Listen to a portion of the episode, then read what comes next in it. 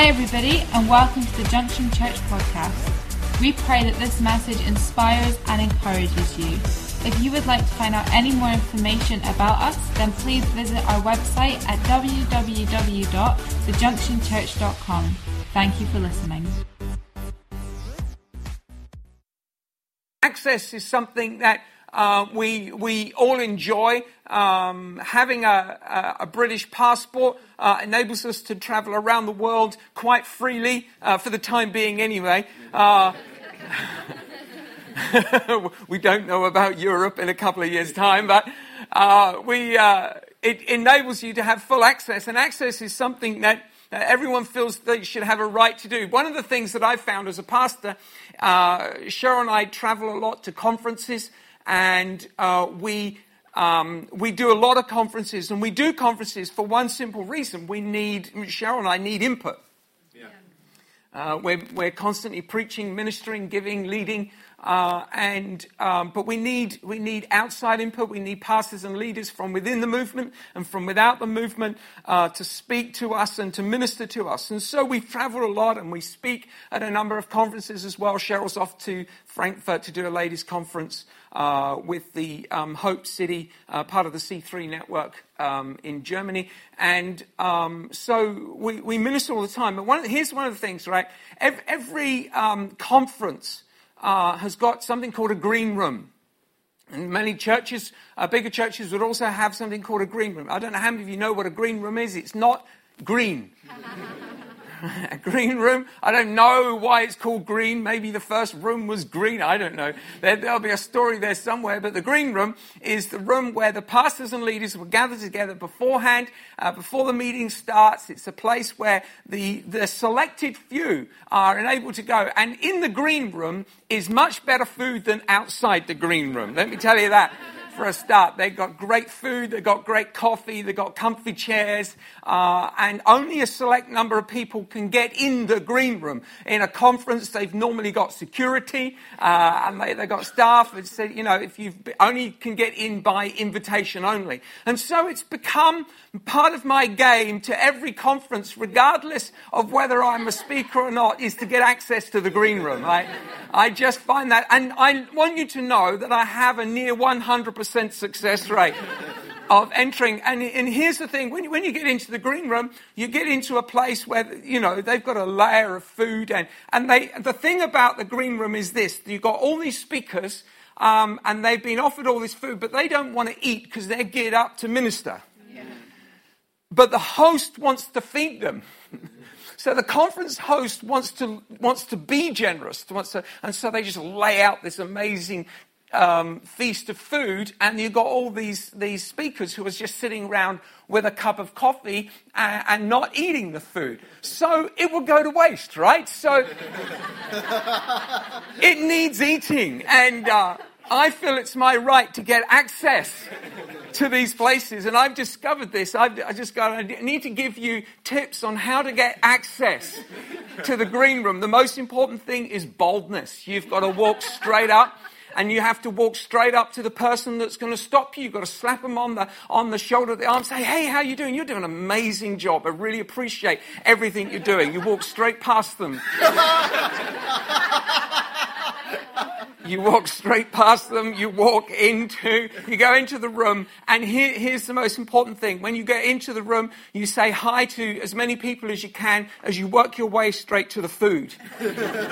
you get into the food, you get yourself some, some fruit or some pies or something that you got food in your hand, and then you get yourself a cup of coffee. Preferably, you get somebody else to make you a coffee, because at that point, who's going to ask someone why you're doing here? If you're getting staff to get you coffee, right? You must be meant to be there, right? So, so you get somebody else to get you a coffee, and then you go up and you start chatting to people, and, and you just start hanging out. And I found this: no one has ever questioned whether I should be there or not. not once. Not once. I just walk in, and, and there's loads of food. There's more than they can possibly eat. And, and, uh, and it's just, it's, it's, one of the, it's one of the joys of just knowing how to, how to kind of what's available. You know, it's, it's all about the access. Let me read to you this scripture. this justifies all of this. I want you to know Jesus is with me on the journey.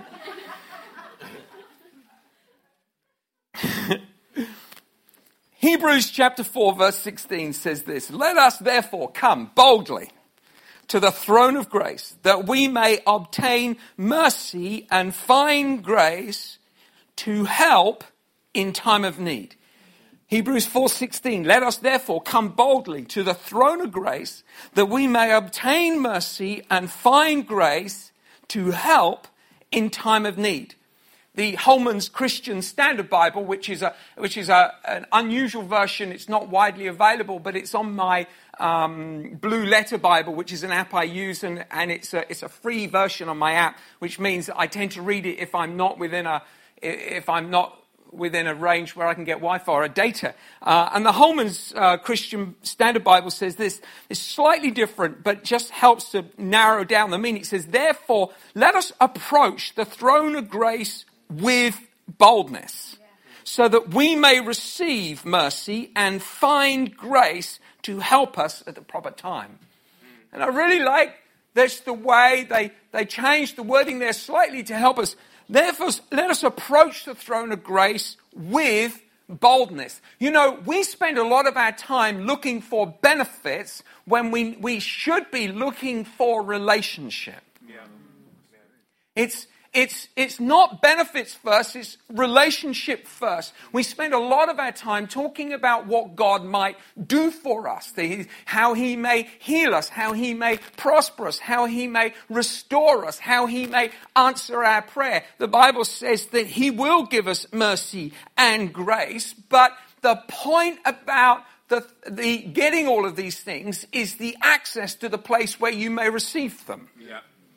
One of the enjoyments I have in getting access to the green room is being able to sit down with people like Pastor Phil Pringle, uh, Dave, um, Pastor Dave Gilpin, uh, a number of these other pastors and leaders, great leaders of large, large churches, is that you get access to the green room, you get access to chat to them. They don't care who's in the room, they talk to anyone.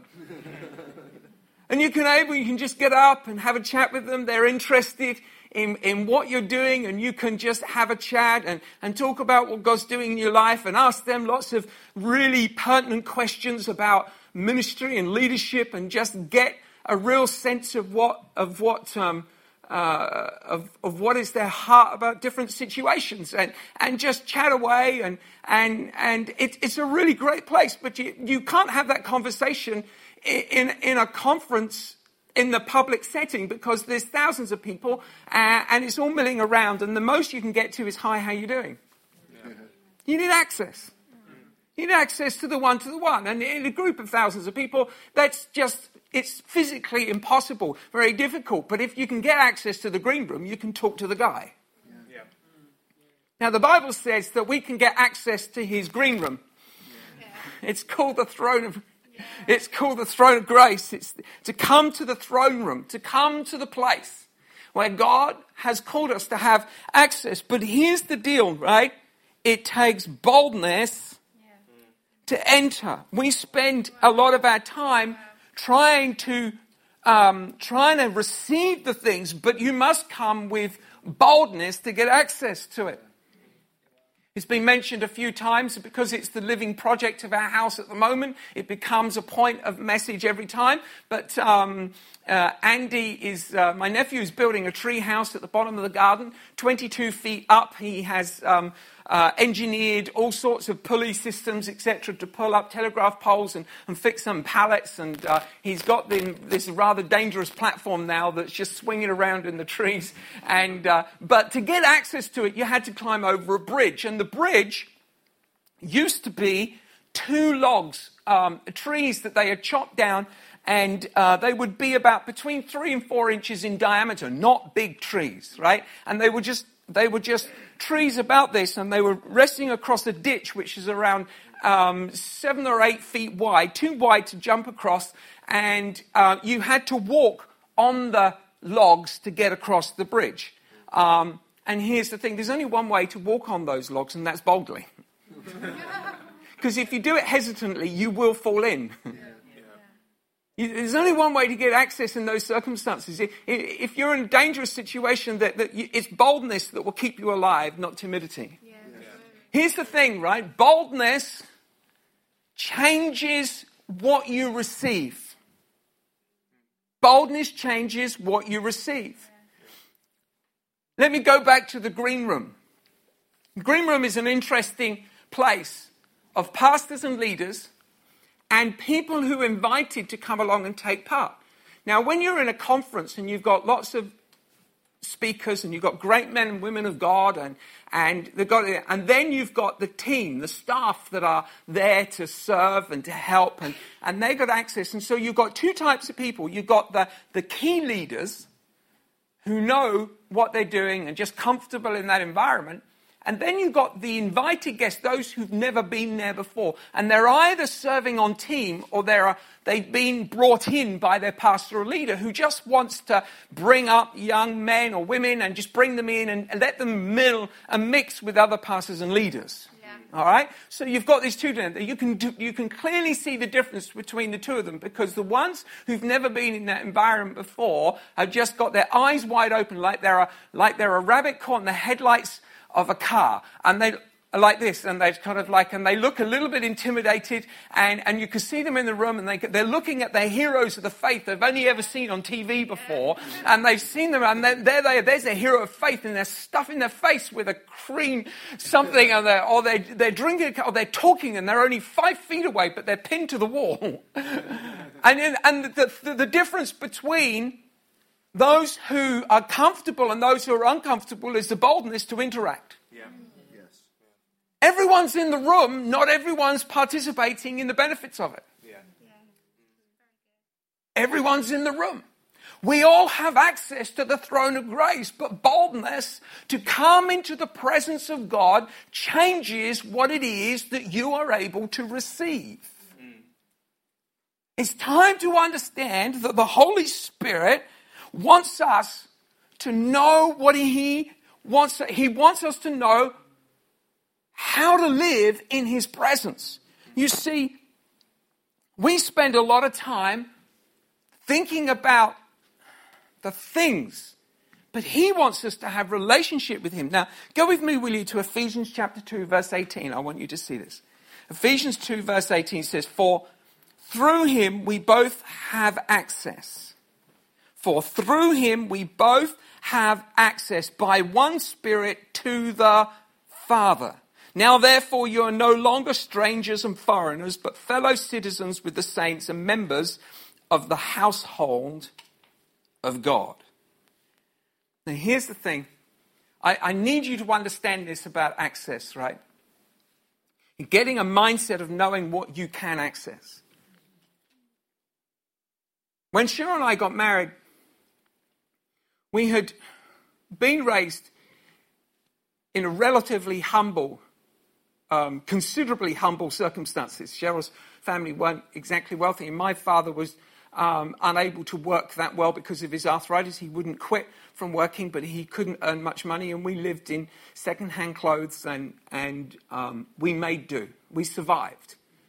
Um, and uh, I remember my feet growing through the ends of my shoes before I'd ever get another pair of shoes. I remember my father going berserk because he had to spend five pounds on a new pair of shoes for us. Five pounds was, was a considerably large amount of money uh, in the 1970s, and, and it, was, it was the kind of thing that made the difference in the, in the family. And, and so we grew up in this kind of, but we grew up in a world of expectation of something greater. That the family itself hadn't always known poverty. So there was a sense that there was a, a greater world out there that we could have access to if we found out how. Now, there were other people as poor as us and maybe slightly wealthier than us, but lived in a similar world, but because they had never known what was available, they're still living in a place of poverty. And it doesn't matter how much um, money you give them, they don't know what's available for them. You understand me? And so, so when Cheryl and I first got married, the first thing I did was to to book a five star hotel. And, and we, we booked this hotel, and I'd never stayed in a hotel. You've got to understand, I'd never stayed in a hotel. I stayed in a tent. we, we went on holiday at tent, and mum and dad would take a chest of drawers with all our clothes and uh, a drawer each, and it went at the back of the tent. It was a very large 12 man tent. And uh, we would uh, we would go camping. We never stayed in a hotel. We'd never really eaten in a restaurant. Been to McDonald's, of course, um, and uh, and Pizza Hut was a luxury. And uh, so we went and stayed in the five, five star hotel. When we entered the hotel, once we walked in those doors and we sat down and they gave us our meal a la carte, I suddenly discovered what I had been missing. I realized there's a world out there of comfort, of taste, of luxury that I had never known but it was accessible. I just didn't know how to get it. And I, we just booked a hotel, and, and I'd actually chosen a really, really great hotel, and, and that kind of ruins you. Because you don't really want to go in the tent again. I mean, you might do a tent for a weekend because it's exciting. But after the weekend, you're like, this is rubbish. My back hurts. Put me back in the hotel. You've got to know what is out there. You're no longer strangers and foreigners. You're no longer those who don't have. You've got to see yourself understanding that you have full access. Yeah. Many of you are looking at people who are able to do things, who live a life of faith, and you go, how come they are able to believe God for the miracles? Well, they just know how to access what is already available. You can access it too if you know how. Yeah. You understand me? It's all about the access. It's, it's about the, the boldness of having a relationship with God that enables you to just walk in. And some, some of you have got to just go up to the green room of your life and stop deciding, oh, I don't know. I don't know whether God, just walk up and just let yourself in. Because He wants you in there as much as everybody else. You see these great heroes of faith, you think there's something special. I know these guys, they're amazing guys, but they're no more special than you. Do you understand me here? Yeah. Apart from one thing, boldness enables them to enter in.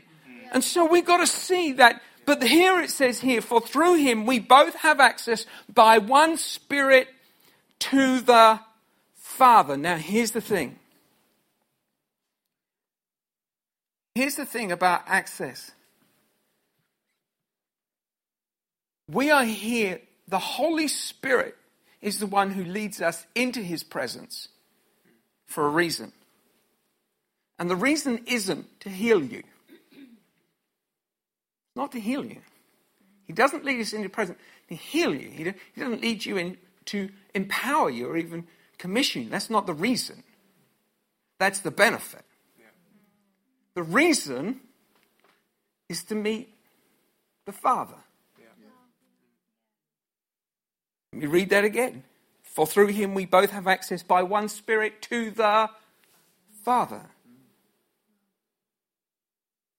When Adam and Eve sinned in the garden, they lost relationship with the Father.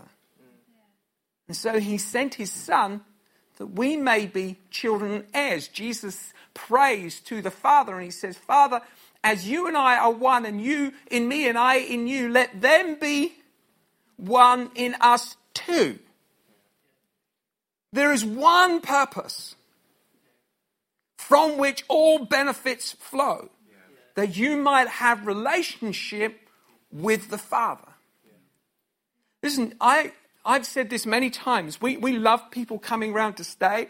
We love people coming for meals to our house. But here's the thing, right? If you only ever came to my house to eat my food, at some point, I would stop inviting you.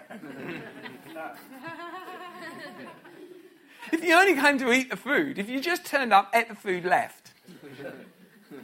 If you didn't help clear the dishes, right? If you didn't, I mean, if you just came to eat the food, you didn't even enter into conversation with us and just go, oh, this is, this is, good.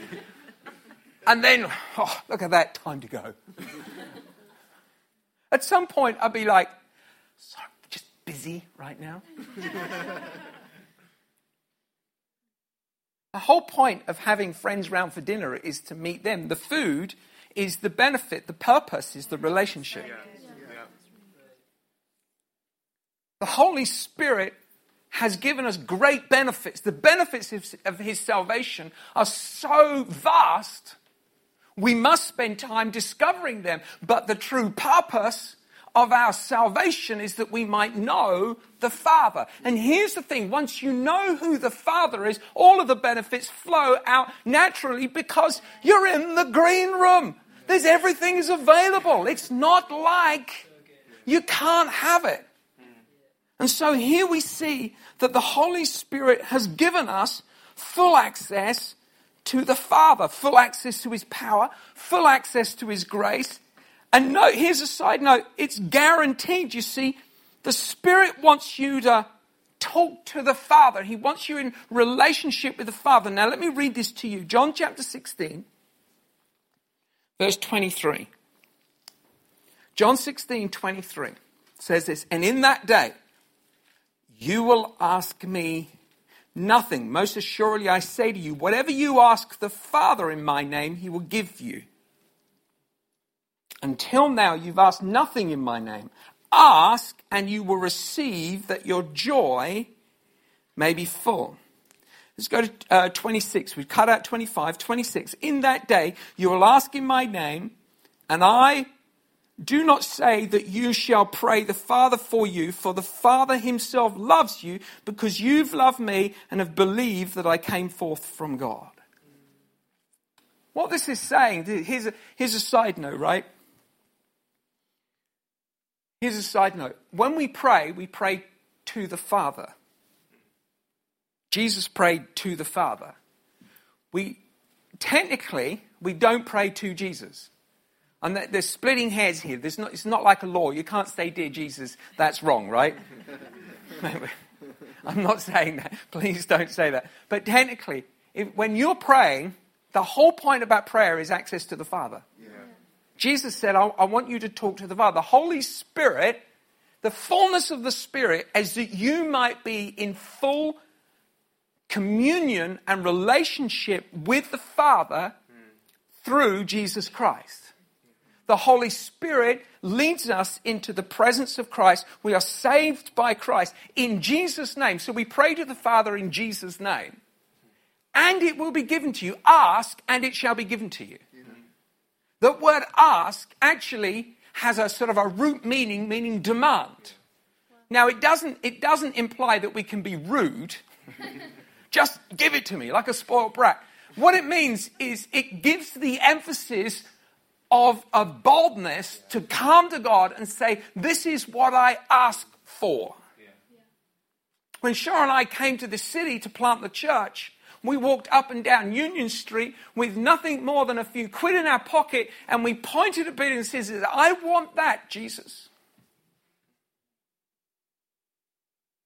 I looked at, we looked at properties, and we declared, God, this is what you will give. Why? Because the Father wants to give to you what you ask for in Jesus' name. Full access. Hmm. Come on now, start asking with a boldness, but asking out of relationship, not out of desire for benefit. The first step along the road isn't what can I get. The first step along the road is who can I know? How do I know Jesus Christ? How do I know the Father? How do I get into a point of relationship with Him? Let me finish with this 1 Corinthians 2, verse 12. Now we have received not the Spirit of this world, but the Spirit who is from God that we might know the things that are freely that have been freely given to us by God. You see, in the green room, you can see what is available.